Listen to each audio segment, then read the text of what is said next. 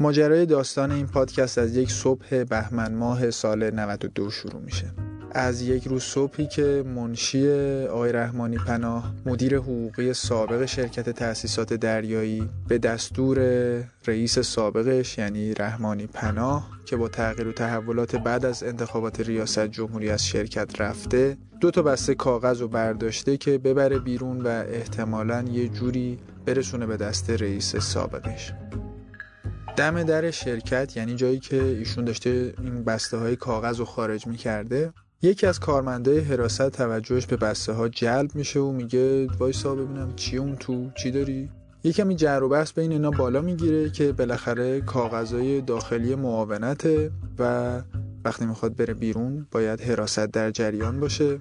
منشی سابق مقاومت می‌کنه حراست اصرار می‌کنه. نهایتا از تو این دعوا اتفاقی که میفته اینه که یه نفری از مقامات بالاتر حراست پیدا میشه و میگه که خب بذاریم ببینیم چی تو این بسته ها هست. اینجاست که حراست شرکت دریایی متوجه میشه ماجرای بسته ها مربوط به اسناد خرید یک دکل نفتی از شرکت دین اینترنشنال تریدینگ دکلی که هیچ وقت به ایران نمی‌رسه ولی پولش یعنی 87 میلیون دلار ناقابل تمام و کمال پرداخت شده.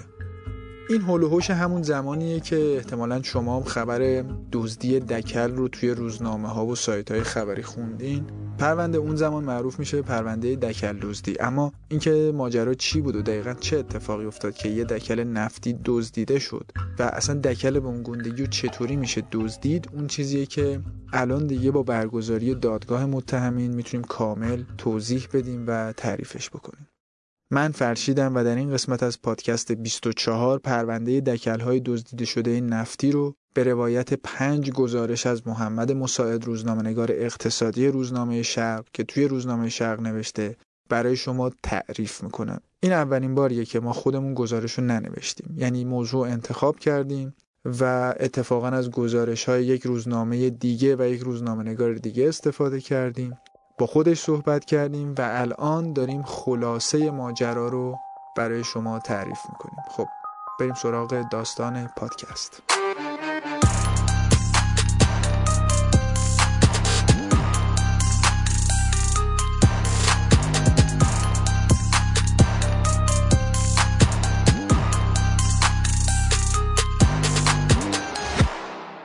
توی این قسمت ما چهار تا شخصیت داریم که همین اول گزارش معرفیشون می‌کنیم. تو این گزارش هم با همین چهار تا شخصیت پیش میریم. البته اسمهای دیگه هم مطرح شدن برای این پرونده ولی از اونجایی که نقش تعیین کننده این نداشتن و باعث می شدن که فهم موضوع مقداری دشوارتر بشه و داستان پیچیده بشه ما اینا رو حذف کردیم و با همین چهار تا شخصیت اصلی ماجرا رو پیش می‌بریم.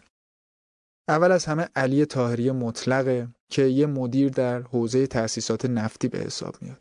علی تاهری مطلق هلند درس خونده، همونجا کار کرده. ظاهرش اینطوریه که از مجموعه مدیرای ارزشی نظام به حساب میاد. یعنی شما تصویرش رو که تو گوگل جستجو می‌کنید متوجه میشید که با کی طرفید. عکسایی که ازش توی جلسات کنفرانس خبری به عنوان مدیرعامل شرکت مهندسی و ساخت تأسیسات نفتی منتشر شده یا آدمی با قیافه کاملا مطمئن مو و تحریش سفید و چهارشونه. ایشون در دوره ریاست جمهوری آقای احمدی نژاد میشه مدیرعامل شرکت مهندسی و ساخت تأسیسات دریایی ایران. تو هلند دلال و البته استاد دانشگاه بوده و آدم بسیار ظاهر و صلاحی محسوب میشه. وقتی ازش پرسیدن چرا توی دادگاه لندن اصلا حاضر نشدی و از خودت دفاع نکردی جوابش این بود که دادگاه لندن اصلا صلاحیت ورود به امور مسلمین رو نداره از نظر من. شخصیت بعدی این داستان ما رضا مصطفوی تباتباییه رضا مصطفوی تباتبایی که در ادامه گزارش به عنوان مصطفوی یا رضا مصطفوی ازش یاد می‌کنیم درست برعکس تاهری کوچکترین نشانه ای از اینکه یک آدم مذهبی باشه توی قیافه و سابقش دیده نمیشه. بیشتر به نظر میاد از این دلالای خوش برخوردی باشه که سریعا می‌تونه یه نقطه مشترکی باهات پیدا کنه در موردش باهات صحبت کنه و بعد به خودت بیای می‌بینی که خب مدتیه داری ما این آدم گپ می‌زنی پوکرباز پوکرباز ماهری هم هست اونطوری که سابقش نشون میده از سال 2005 به طور حرفه‌ای پوکر بازی می‌کرده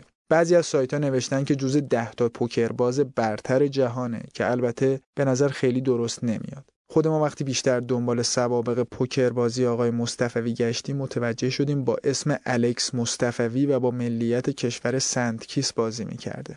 اخیرا خیلی افت داشته یعنی از سال 2016 توی سایت های پوکر مدرکی مبنی بر بازی کردنش دیگه ثبت نشده.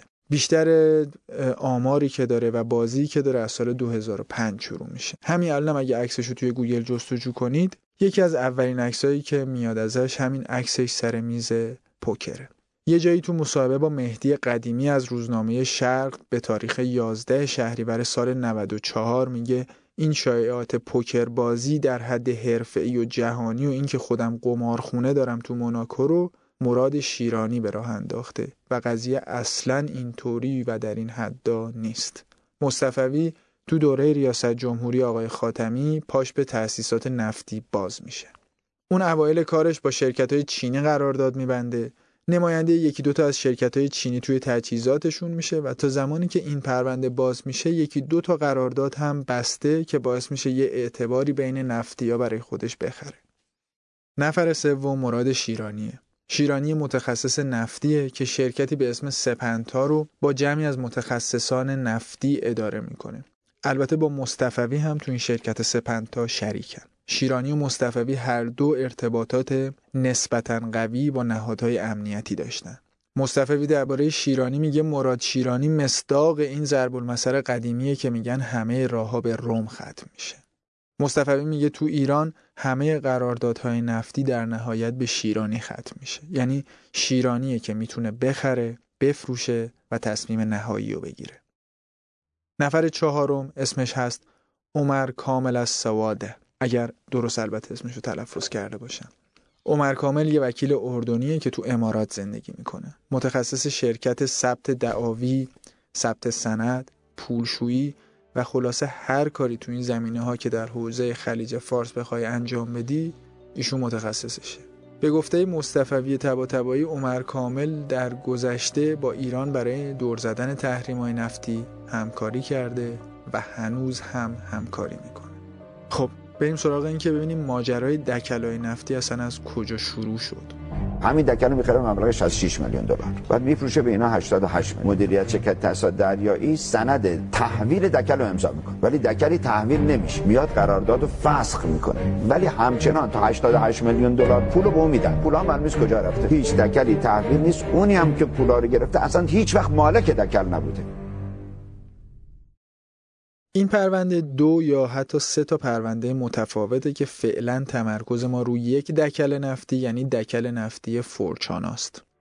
پرونده دکل نفتی فورچانا از اینجا شروع میشه که شرکت تأسیسات نفتی ایران برنده یه مناقصه در پارس جنوبی میشه و وقتی اینا شروع می‌کنن به جستجو برای پیدا کردن دکل حفاری می‌بینن اجاره دکل حفاری نفتی تو خلیج فارس روزی 150 هزار دلاره. این البته قیمت اون زمانشه. تعداد دکلای نفتی تو خلیج فارس محدوده. اون موقع هم البته این بحث از طرف هم رهبری هم رئیس جمهور وقت و هم وزیر نفت مطرح میشه که شرکت ها سعی کنن با توجه به اجاره بالای دکل های حفاری خودشون دکل بخرن. منتها مسئله اینه که ایران تحت تحریمه و دکل های حفاری در دنیا محدودن. طبیعی هم هست دیگه.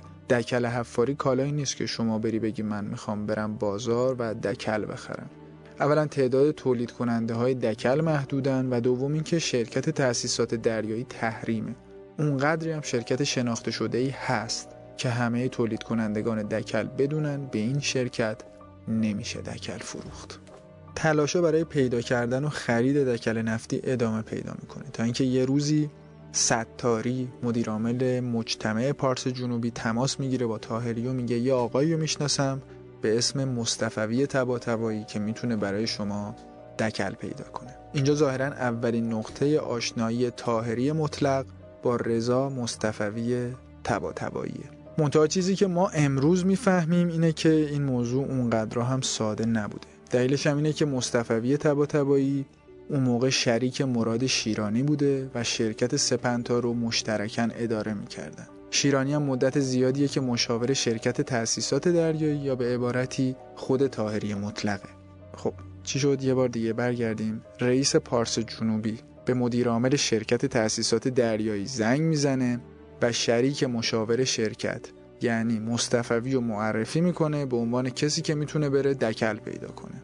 مصطفوی هم میاد میگه بله یه دکلی هست به اسم دکل فورچانا توی ترکیه نیاز به بازسازی داره. و متعلق به یه شرکت رومانیایی به اسم GSP و چون تحریم هستیم برای اینکه بتونیم این دکل رو بخریم هم نیاز به یه شرکت واسطه داریم. سازوکار تحریم هم کلا اینطوریه که شما یک شرکت واسطه ثبت می‌کنیم و در واقع اون شرکت واسطه است که برای شما خرید و انجام میده. شرکت هم شرکت یک بار مصرفه. یعنی بعد از اینکه این کارو کرد و به شما فروخت تحریم میشه و میسوزه. بنابراین شرکت های واسطه شرکت هایی که روی کاغذ وجود دارن. نکته دیگه اینه که رئیس بخش فروش شرکت رومانیایی جی اس پی یه ایرانیه به اسم شهریاری که با مصطفوی در ارتباطه. مصطفوی میاد به اینا میگه که رومانیایی ها دکل و ظرف 100 روز بازسازی می‌کنن و به ما میفروشن. اینجا میرن سراغ شخصیت چهارم داستان ما یعنی عمر کامل. عمر کامل همون کسی بود که متخصص ثبت و جعل سند و شرکت و اینجور چیزاست. الان ما چی می‌خوایم؟ یه شرکت واسطه می‌خوایم که بره با شرکت رومانیایی قرارداد ببنده و برامون دکل بخره. این عمر کامل اونقدری تو کار ثبت و جعل سند غرق شده که قاضی انگلیسی یه جایی از دادگاه میگه این آقا بالای ده هزار سند جعلی به من داده و کاری کرده که اگه سند واقعی هم به من بده دیگه نمی‌تونم باور کنم. خلاصه که اینا شرکت واسطه رو ثبت می‌کنن اسمش هم می‌ذارن شرکت Dean. یا به طور کاملتر Dean International Trading. مدیر عامل شرکت Dean International Trading که از این به بعد بهش میگیم شرکت Dean روی کاغذ عمر کامله اما الان می‌دونیم که عمر کامل همکار شیرانی و مصطفویه یعنی روزی که شرکت ثبت میشه یه بندی توی ثبت سند میارن که نشون میده که این شرکت مال رضا مصطفویه و تمام درآمدش هم متعلق به رضا مصطفوی پس شرکت دین روی کاغذ متعلق به عمر کامل. ولی در واقع شرکت مال رضا مصطفویه که قرار بوده بره یه دکل پیدا بکنه و برداره بیاره. اینجا یه اتفاق جالب دیگه هم میفته. شما وقتی می‌خوای یه جنسی بخری اونم جنسی که چند میلیون دلار قیمتشه حداقل کاری که می‌کنی اینه که میری از نزدیک میبینیش. تاهری به عنوان مدیر عامل شرکت تأسیسات دریایی هم همین کارو باید می‌کرده. یعنی بره ترکیه و این دکلیو که شرکت رومانیایی میگه نیاز به بازسازی داره یه بازرسی فنی بکنه. ببین اصلا چقدر نیاز به بازسازی داره. تاهری چی کار می‌کنه؟ مشاورش رو میفرسته. مشاورش کیه؟ مراد شیرانی. شریک مصطفوی که پیشنهاد داده. بیاین بریم از اینجا دکل بخریم.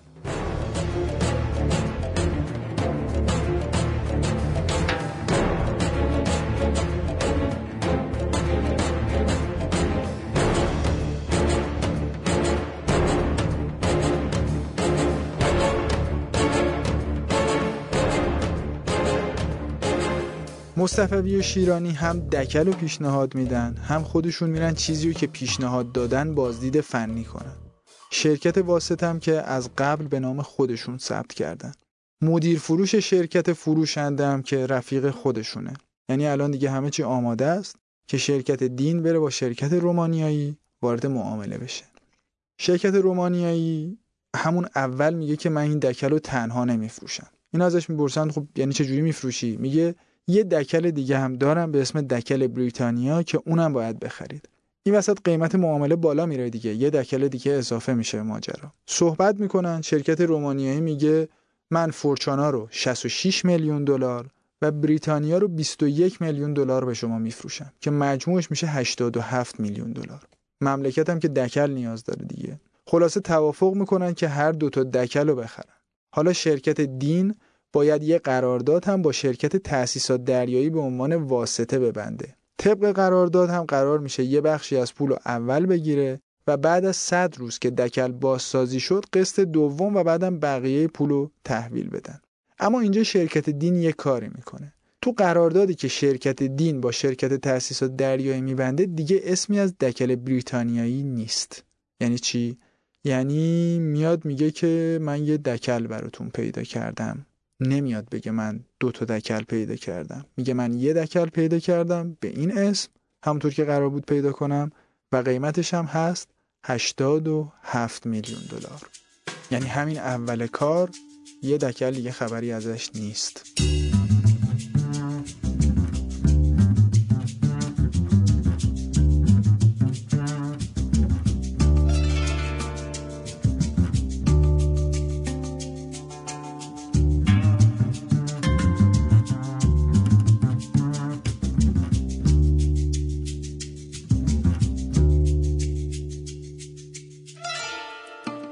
سوالی که ممکنه اینجا پیش بیاد اینه که حالا جدای از تمام این حرفا آیا این قیمت 66 میلیون دلار برای فورچانا و 21 میلیون دلار برای بریتانیا قیمت های معقولی بودن؟ نویسنده گزارش میگه اینا البته که قیمت های گرونیه اما با توجه به شرایطی که ایران داره و اینکه تو تحریم بالاخره کسی چیزی هم بهت نمیفروشه اونقدری هم قیمت غیر معقولی به حساب نمیان شرکت تأسیسات دریایی چک اولو می‌کشه به مبلغ 17 میلیون دلار و میده به شرکت دین که شرکت دین بده به شرکت رومانیایی. شرکت دین هم میاد به شرکت رومانیایی پول میده. منتها نه 17 میلیون دلار 14 میلیون دلار میده به شرکت رومانیایی. این وسط 3 میلیون دلارش چی میشه؟ این سه میلیون دلار رو تا الان مصطفی گردن گرفته. منتها میگه که این همون حق کمیسیون و دلالیه که من همون اول بهشون گفته بودم من این سه میلیون رو می‌خوام. یعنی من گفتم من سه میلیون دلار می‌گیرم این معامله رم جوش میدم و از روی پیش پرداختم برمیدارم. اگرم به خاطر این دادگاه منو محکوم کرده من حاضرم این سه میلیون رو پس بدم بهتون. ماجرا پیش میره تا می‌رسیم به زمان تحویل دکل. شرکت رومانیایی ایمیل می‌زنه به دین و میگه که من منتظر قسط بعدیم. عمر کامل مدیر عامل کاغذی شرکت دین ایمیل می‌زنه به تهران که آقا اینا منتظر قسط دومن. از تهران خبری نمیشه. بعد از یه مدت شرکت رومانیایی ایمیل دوم می‌زنه به شرکت دین و میگه که آقا ما یک ایمیل زدیم و از شما خبری نشد و طبق قرارداد اگر قسطتون به تأخیر بیفته ما قسط اول رو به عنوان خسارت برمیداریم و دکل رو به یکی دیگه میفروشیم. دین مجددا ایمیل می‌زنه به تهران و میگه که خب شما چرا پولو نمیفرستین؟ تأسیسات دریایی هم میگه که ما دنبال تأمین اعتباریم که پولو بفرستیم بعد از یه مدتی مسئول فروش شرکت رومانیایی یعنی همون آقای شهریاری ایرانی یه کاری می‌کنه که بعدا میشه یکی از نقاط عطف یا شاید هم نقاط کور پرونده. چیکار می‌کنه؟ یه ایمیل می‌زنه به عمر کامل شیرانی و تاهری این نکته خیلی مهمه. چون تاهری تا امروز میگه که من از ماجرا بیخبر بودم و سرم کلاه رفته. اما این ایمیل نشون میده که حداقل از اینجای کار در جریان بوده. شهریاری یعنی مدیر فروش شرکت رومانیایی توی این ایمیل میگه که اگر تا فردا پول شرکت رو پرداخت نکنید قرارداد از نظر ما فسخه. دو یا سه روز میگذره و ایمیلی دیگه از شرکت رومانیایی نمیاد. عمر کامل به تاسیسات دریایی ایمیل می‌زنه که آقا این پولو برسونید. من دارم سعی می‌کنم قراردادو زنده نگه دارم. از اینجا شرکت تاسیسات دریایی حدود 20 چند میلیون دلار دیگه پرداخت می‌کنه. عمر کامل میگه قرارداد داره پیش میره و شرکت تاسیسات دریایی هم بعد از مدتی قسط آخر رو پرداخت می‌کنه. به این ترتیب کل 87 میلیون دلار در نهایت به حساب شرکت دین ریخته میشه. چند وقت میگذره اما خبری از دکل نمیشه.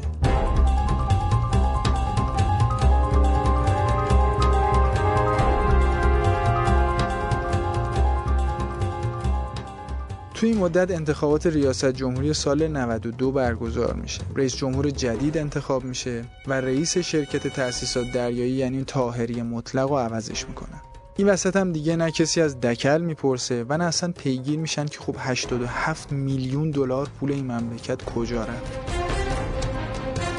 تا اینکه یک روز صبح یعنی همون صبحی که اول پادکست دربارش صحبت کردیم کارمند قسمت حقوقی شرکت با دو تا بسته کاغذ از اتاق مدیر حقوقی شرکت خارج میشه و سر و کارش به حراست شرکت تأسیسات دریایی میافته. اینجاست که تازه شرکت تأسیسات دریایی میره دنبال اینکه شکایت کنه.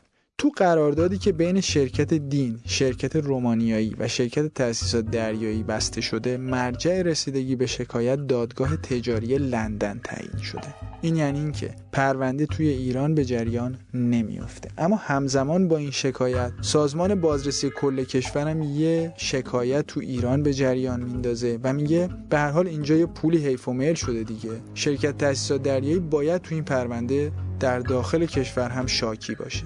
شرکت تأسیسات دریایی خیلی همچین بی انگیزه و کند وارد جریان دادرسی تو دادگاه های ایران میشه. بعدا خودشون اینجوری گفتن که ما اگه تو دو تا دادگاه همزمان شکایت و پیگیری می‌کردیم دادگاه لندن می‌تونست با استناد به این موضوع روند دادرسی خودشون متوقف کنه. یا این بود که حداقل متهمین می‌تونستن از دادگاه بخوان که یه همچین شکایتی توی ایران هم داره پیگیری میشه و توی لندن دادگاه متوقف بشه. یه سند هم توی دادگاه لندن ارائه شد که این سند به دادگاه ایرانی ارائه نمیشه. اونم همون ایمیلیه که شرکت رومانیایی برای تاهری فرستاد. یعنی برای تاهری هم فرستاد. مبنی بر اینکه اگر تا فردا پول و ندی قرارداد از نظر ما کنسله. این سند اهمیتش چیه؟ اینه که تاهری به عنوان مدیرعامل شرکت مطلع بوده که چه اتفاقی داره میفته. و با وجود این موضوع که ماها به پول دادن همچنان ادامه میده. نویسنده گزارش میگه وقتی از شرکت تأسیسات دریایی پرسیده چرا این سند مهم و به دادگاه تهران ارائه ندادین مشاور حقوقی شرکت تأسیسات دریایی جواب میده تشخیص اینکه چه سندی و به کجا ارائه بدین با خودمونه. اهمیتی که ارائه این سند به دادگاه ایران داره اینه که توی حکم دادگاه از آقای تاهری به عنوان کسی که سوء مدیریت داره و اعتماد بیجا به دیگران کرده یاد شده. آقای نوده وکیل تاهری هم میگه هیچ سندی وجود نداره که نشون بده تاهری از ماجرا خبر داشته و می‌دونسته که داره برای یه معامله فسخ شده همچنان پول میده. مسئله بعدی که باید دربارهش صحبت کرد اینه که خب حالا پولا کجا رفتن؟ تا اینجا می‌دونیم 14 میلیون دلار از این پول و شرکت رومانیایی به عنوان خسارت برداشته و رفته. 3 میلیون دلار هم که رضا مصطفوی همون اول برمیداره به عنوان کمیسیون معامله اما برای بقیه پول هنوز دعوا در جریانه. عمر کامل کلی سند به دادگاه ارائه کرده که ثابت کنه شرکت دین اصلا مال من نیست و من فقط روی کاغذ مدیر عامل شرکتم. ردگیری پول توی دادگاه لندن نشون میده بخشی از پول رفته اردن. البته یه مبالغ خیلی ریزی بودن ولی خب بالاخره این پول یه بخشش رفته اردن یعنی کشور عمر کامل. خود مصطفوی ادعا می‌کنه که بخشی از این پولم به شیرانی داده شده که الان تو تهرانه. مصطفوی میگه اموال من تو تهران خیلی بیشتر از این 87 میلیون دلار میارزه و شیرانی کسی که سر منم کلا گذاشت. شیرانی هم میگه که من خودم مال باختم. بخش بزرگی از این پول همچنان سرنوشتش مجهوله. عمر کامل میگه این پول دست مصطفویه که بخشیشو در صنعت شرابسازی سرمایه گذاری کرده. با یه قسمت دیگه رستوران خریده. و با بقیهش هم به کمپین انتخاباتی ترامپ کمک کرده. مصطفوی طبیعتا اینو رد می‌کنه. میگه عمر کامل چیزی رو میگه که ازش می‌خوان. مصطفی الان توی لندن زندگی می‌کنه و دادگاه لندن هم دنبال اینه که پول از مصطفی بگیره. اما نکته خیلی مهم این پرونده اینه که می‌بینیم خصوصی سازی در ایران چه بلایی سر این کشور رو برد. سهامدارای شرکت تأسیسات دریایی تعاون کارکنان ناجا و کارکنان صنعت نفتند. یعنی دو تا مجموعه شبه دولتی. دادگاه لندن میگه شرکت تأسیسات دریایی مدعی من خصوصیم الان دیگه می‌دونیم که خصوصی شدن شرکت ها تو ایران باعث میشه که کارمندا یا رؤسای شرکت از اتهام اختلاس مبرا بشن. اتهام اختلاس فقط برای کارمندای دولتی به کار میره. در مورد رشوه هم همینطور. شما فقط به مأمور دولت رشوه میدی. اما اگه ظاهر کار خصوصی شد اتهام از رشوه به خیانت در امانت تغییر می‌کنه. یا به عبارت دیگه سطح کار خیلی میاد پایین تر نکته دیگه اینه که اگه شرکت من خصوصی باشه من هیچ وقت نمی‌ذارم 87 میلیون دلار از شرکتم به دلیل هیچی. واقعا هیچی از بین بره و حیف و میل بشه. تاهری مطلق میگه ما تحت تحریم بودیم و در شرایط تحریم به هر حال شما نمی‌تونید اعتماد بکنید و کلا معامله براتون ریسکه. هر خریدی که انجام میدین غیر قانونیه و تو کار غیر قانونی هم نمی‌تونین انتظار کار قانونی داشته باشین. یه جایی از دادگاه وکیلای تاهری میگن ما خریدایی انجام داده بودیم که تا وقتی محموله نرسید ایران و درب کانتینر رو باز نکردیم مطمئن نبودیم چی برامون فرستادن. یعنی اگه تو کانتینر رو از آجرم پر می‌کردن طبیعتا اصلا نمی‌تونستیم اینو بفهمیم و مقصر این وضعیت هم ما نیستیم. مقصر شرایط تحریم ایرانه که این وضعیت رو ایجاد کرده. این چکیده دفاع وکلای تاهری مطلقه. مثلا وقتی قاضی پرونده تو ایران بهشون میگه چرا کمیسیون معاملات تشکیل ندادین یا چرا تضامین کافی از فروشنده نگرفتین میگن ما نمی‌تونستیم توی روزنامه آگهی کنیم که شرکت تأسیسات دریایی به عنوان شرکت تحت تحریم نیازمند دکل باشه. بنابراین مجبور بودیم خودمون کار غیرقانونی انجام بدیم. اینجای کارم جبر موقعیته. یعنی واقعا وقتی بخوایم قضاوت بکنیم یا خودمون رو جای قاضی بذاریم حداقل من نمی‌دونم چی بگم. اما رقم ها هم خیلی زیادن. یعنی 87 میلیون دلار پول واقعا زیادیه. برای اینکه متوجه بزرگی این عدد بشیم محمد مساعد یه مثال خوبی می‌زنه. میگه قیمت خرید یه جزیره خوش آب و هوا اطراف کانادا فقط یه میلیون و 500 هزار دلاره. پولی که ما داریم الان ازش صحبت می‌کنیم 87 میلیون دلاره. این پول حتی به اندازه بودجه چند تا نهاد و دستگاه داخلی کشوره. نکته دردناک ماجرام اینه که 87 میلیون دلار پول این مملکت رفت و نه اینکه یه چیزی بگیریم که ارزشش کمتر از این بوده باشه یا به همون گرون فروخته باشن. با این پول ما دقیقا هیچی نگرفتیم. دادگاه لندن حکم قطعی داده و هر چهار نفر محکوم شدن. اگر شرکت تاسیسات دریایی درست عمل کنه می‌تونه این حکم رو بیاره پایین و حداقل اموال داخلی شیرانی و مصطفوی رو اینجا مصادره کنه. ضمن اینکه توی پنج قاره هم می‌تونه اموال این چهار نفر رو دنبال کنه. این چهار نفر طبق حکم دادگاه لندن متضامنا محکوم شدن. یعنی شرکت تاسیسات دریایی هر چقدر می‌تونه باید ازشون بگیره تا 87 میلیون دلار تکمیل بشه یا عددی که به دست میاد در نهایت هرچی نزدیکتر به 87 میلیون دلار باشه. الان هم شرکت تاسیسات دریایی بیشتر تمرکزش رو گذاشته روی اموال مصطفوی و داره خارج از ایران اونو تعقیب می‌کنه. یه نکته جالب دیگه هم که این موضوع داره اینه که تاهری مطلق اصلا تو دادگاه لندن شرکت نکرد. با این توجیه که یه دادگاه انگلیسی صلاحیت داوری بین مسلمین رو نداره. البته هنوزم توضیح نداده که پس شما چطوری تو قراردادی که میبستی دادگاه لندن رو به عنوان حکم تعیین کردی؟ حکم اولیه دادگاه ایران هم 18 فروردین امسال به ریاست قاضی فضل علی صادر شد و متهم ردیف اول علی تاهری مطلق مدیرعامل سابق شرکت تأسیسات دریایی و سید رضا مصطفی طباطبایی متهم ردیف سوم به اتهام خیانت در امانت نسبت به 87 میلیون دلار وجوه متعلق به شرکت تأسیسات به سه سال حبس محکوم کرد. اما مراد شیرانی متهم ردیف دوم به تحمل 6 ماه حبس با احتساب ایام بازداشت قبلی محکوم شد. دادگاه درباره عمر کامل متهم ردیف چهارم هم با استناد به اینکه ایشون اصلا تبعه ایران نیست تا مکلف به رعایت قوانین مملکت ایران باشه و ضمن اینکه قراردادارم خارج از ایران امضا کرده و هیچ وقت هم ایران نیومده به لحاظ فراهم نبودن شرایط قانونی تعقیب براش قرار منع تعقیب صادر می‌کنه.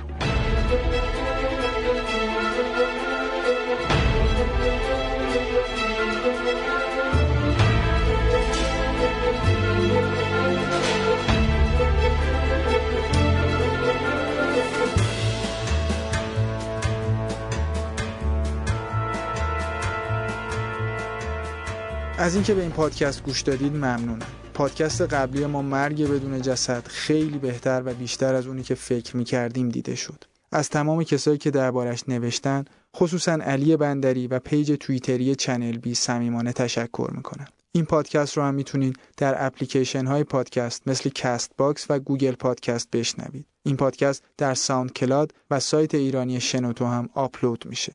همچنان مثل قبل منتظر نظراتتون درباره پادکست ها هستیم و سعی می‌کنیم روال انتشار پادکست رو منظمتر از قبل ادامه بدیم. ممنون و خدا حافظ